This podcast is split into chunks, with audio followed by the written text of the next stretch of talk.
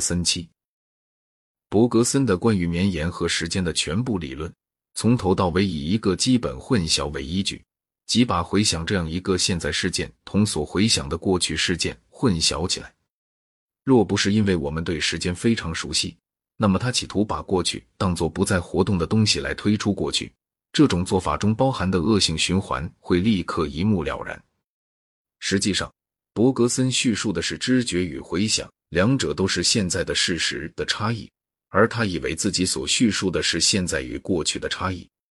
只要一认识到这种混淆，便明白他的时间理论简直是一个把时间完全略掉的理论。现在的记忆行为和所记忆的过去事件的混淆，似乎是伯格森的时间论的底蕴。这是一个更普遍的混淆的一例。假如我所见不差，这个普遍的混淆败坏了他的许多思想，实际上败坏了大部分近代哲学家的许多思想。我指的是认识行为与认识到的事物的混淆。在记忆中，认识行为是在现在，而认识到的事物是在过去，因而。如果把两者混淆起来，过去与现在的区别就模糊了。在一部物质与记忆中，自始至终离不了认识行为与认识到的对象的这种混淆。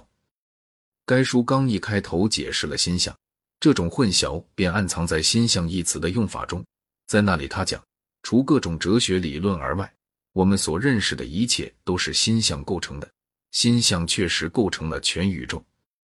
他说。我把诸心象的集合体叫做物质，而把归之于一个特定心象即我的肉体的偶发行动的同一些心象叫做对物质的知觉。可以看到，据他的意见，物质和对物质的知觉是由同样一些东西构成的。他讲，脑髓和物质宇宙的其余部分是一样的，因此，假如宇宙是一个心象，它也是一个心象。由于谁也看不见的脑髓，按普通意义来讲，不是一个心象。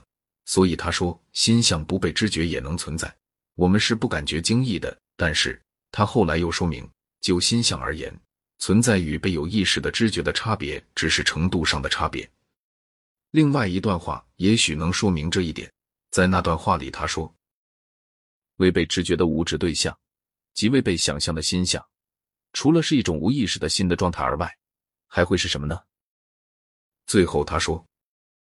一切实在都和意识有一种相近、类似。总而言之，有一种关系。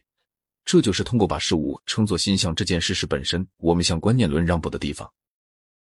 然而，他仍旧讲，他是从还没有介绍哲学家的任何假说之前讲起的，打算这样来减轻我们一开始的怀疑。他说：“我们要暂时假定，我们对关于物质的各种理论及关于精神的各种理论毫无所知。”对关于外部世界的实在性或观念性的议论毫无所知。这里我就在种种心象的面前。他在为英文版写的新序言中说：“我们所说的心象，是指超乎观念论者所谓的表象以上，但是够不上实在论者所谓的事实的某种存在，是一种位于事实和表象中途的存在。”在上文里。伯格森心念中的区别，我以为并不是想象作用这一精神事件与作为对象而想象的事物之间的区别，他所想的是事物的实际与事物的表现之间的区别。至于主体与客体的区别，即以进行思考、记忆和持有心象的心为一方，同以被思考、被记忆或被描绘心象的对象为另一方之间的区别，就我所能理解的来说。这个区别在他的哲学中是完全没有的，不存在这种区别，是他真正假借于观念论的地方，而且这是非常不幸的假借。从刚才所讲的可以知道，就心象来说，由于不存在这种区别，他可以先把心象讲成中立于精神和物质之间，然后又断言脑髓尽管从来没有被描绘成心象，仍是一个心象。随后又提出物质和对物质的知觉是同一个东西，但是未被感知的心象，例如脑髓，是一种无意识的新的状态。最后，心象一词的用法虽然不牵涉任何形而上学理论，却仍旧暗含着一切实在都和意识有一种相近、类似。总而言之，有一种关系。所有这些混淆都是由于一开始把主观与客观混淆起来造成的。主观思维或心象或记忆，是我里面现存的事实。客观可以是万有引力定律，或我的朋友琼斯，或威尼斯的古钟塔。主观是精神的，而且在此时此地。所以，如果主观和客观是一个，客观就是精神的，而且在此时此地。我的朋友琼斯虽然自以为是在南美，而且独立存在，其实是在我的头脑里，而且依靠我思考它而存在。圣马可大教堂的钟塔尽管很大，尽管事实上四十年前就不再存在了，仍然是存在的，在我的内部可以见到它完整无损。这些话绝不是故意要把伯格森的空间论和时间论滑稽化，仅仅是打算说明那两个理论实际的具体意义是什么。主观和客观的混淆并不是伯格森特有的，而是许多唯心论者和许多唯物论者所共有的。许多唯心论者说客观其实是主观，许多唯物论者说主观其实是客观。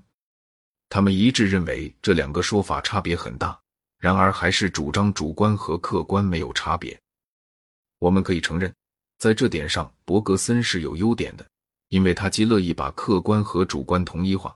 同样也乐意把主观和客观统一化，只要一否定这种统一化，他的整个体系便垮台。首先是他的空间论和时间论，其次是偶然性是实在的这个信念，然后是他对理智的谴责，最后是他对精神和物质的关系的解释。当然，伯格森的哲学中有很大一部分，或许是他的大部分声望所系的那一部分，不依据议论。所以也无法凭议论把它推翻。他对世界的赋予想象的描绘，看成是一种诗意作品，基本上既不能证明，也不能反驳。莎士比亚说：“生命不过是一个行走的影子。”雪莱说：“生命像是一个多彩玻璃的圆屋顶。”伯格森说：“生命是一个炮弹，它炸裂成的各部分又是一些炮弹。”假若你比较喜欢伯格森的比喻，那也完全正当。伯格森希望世界上实现的善是为行动而行动，一切纯粹沉思，他都称之为做梦，并且用一连串不客气的形容词来责斥，说这是静态的、柏拉图式的、数学的、逻辑的、理智的。那些对行动要达到的目的想望有些预见的人，他这样告诉人家：目的预见到了也没有什么新鲜，因为愿望和记忆一样，也跟他的对象看成是同一的。因而，在行动上，我们注定要做本能的盲目奴隶。生命里从后面不休止、不间断的推我们向前。我们在沉思洞察的瞬间，超脱了动物生命，认识到把人从禽兽生活中挽救出来的较伟大的目标。可是，在此种哲学中，这样的瞬间没有容留余地。那些觉得无目的的活动是充分的善的人。在伯格森的书里会找到关于宇宙的赏心悦目的描绘，但是在有些人看来，假如要行动有什么价值，行动必须出于某种梦想，出于某种富于想象的预示，预示一个不像我们日常生活的世界那么痛苦、那么不公道、那么充满斗争的世界。一句话，有些人的行动是建筑在沉思上的。那些人在此种哲学中会丝毫找不到他们所寻求的东西，不会因为没有理由认为它正确而感觉遗憾。